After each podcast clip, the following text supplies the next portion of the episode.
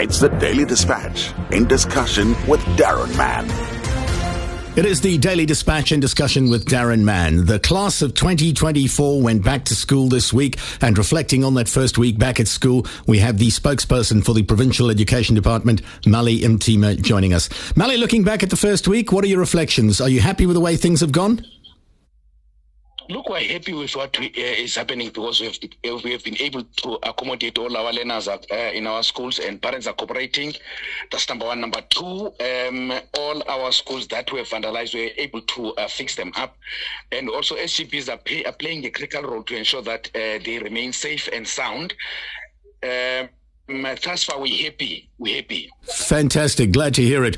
What sort of problems have we been facing? Uh, the usual ones. I see reports of overcrowding in some instances. You say some of the vandalized schools have been fixed up. There were transport issues. And then, of course, uh, textbooks and stationery. Um, uh, look, the issue of the stationery, we've been able to, um, to, to, to, provide each and every institution as early as the 10th uh, of um, October last year. We started ensuring that um, everyone uh, who needs a stationery gets it as per their request. And um, uh, we're happy to say that even those schools that were that didn't have enough were able to, to factor them so that the, uh, learning can start on the first day of schooling in all our schools. What about overcrowding, Mali? Every year we face challenges when it comes to that. Some schools admitting more learners than they have space for. Has that been an issue this year as well? Okay, I'm saying the issue of overcrowding. What we are doing is in each and every school, we've got an admission committee that is supposed to, to deal with the issue of, of, of, of, of admissions in schools. And we are appealing to each and everyone to admit appropriately, not exceed the number, because uh, there's going to be a shortage of stationery, there's going to be a shortage of educators, there's going to be a shortage of also desks. So we appeal to everyone to admit learners appropriately as per the learner number that the school is supposed to admit. How do educators manage a problem like that, though? If parents come and they want to enroll their children and they say, ah, we're full, we've reached our limit, where does that leave the parents and those children? You can see that it becomes a very sensitive issue. No, we, we no we are we are we are having each and every school has got an admission uh, committee. Also, the district has got an admission committee. They normally lies uh, with one another to salvage the situation. So that's why we are saying let's work together so that nobody is um, uh, leads to overcrowding because overcrowding can be um, can cost a school because remember once you have got overcrowding, learners may not even grasp on what you are saying because there are many. So we're saying uh, can't be on.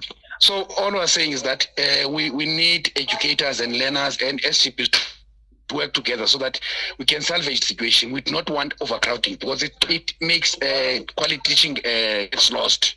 We also have the perennial problem of transport. Are you on top of that? What's the situation with transport for uh, learners, Mali? The, the, the, the, scholar transport is being handled by the Department of Transport. We're no longer involved. How should parents and scholars deal with an issue of transport if they run into difficulties with that? Who would the uh, person be that they should approach? Look, what what what we're calling upon is that everyone who's got a scholar transport, they must approach the Department of Transport so that they can quickly uh, work with them. Uh, they, I, we know that there are people that have been appointed to ensure that they deal with all the matters relating to scholar transport. So we're appealing to everyone to work with the Department of Transport so that these matters can be fixed. Are there any other challenges that the department is dealing with that we haven't covered so far? So far, um, we've been able. The, the issue that um, is still going to be a challenge is remember this year we're going to appoint new SGBs.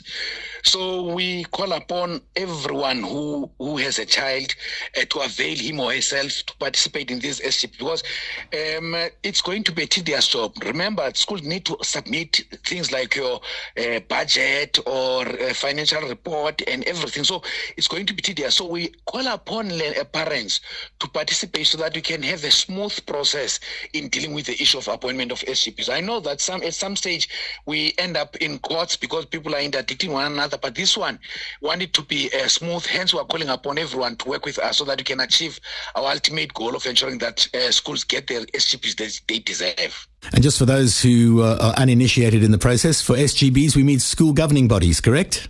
Yes, school governing bodies. This year, we are supposed to elect new school governing bodies.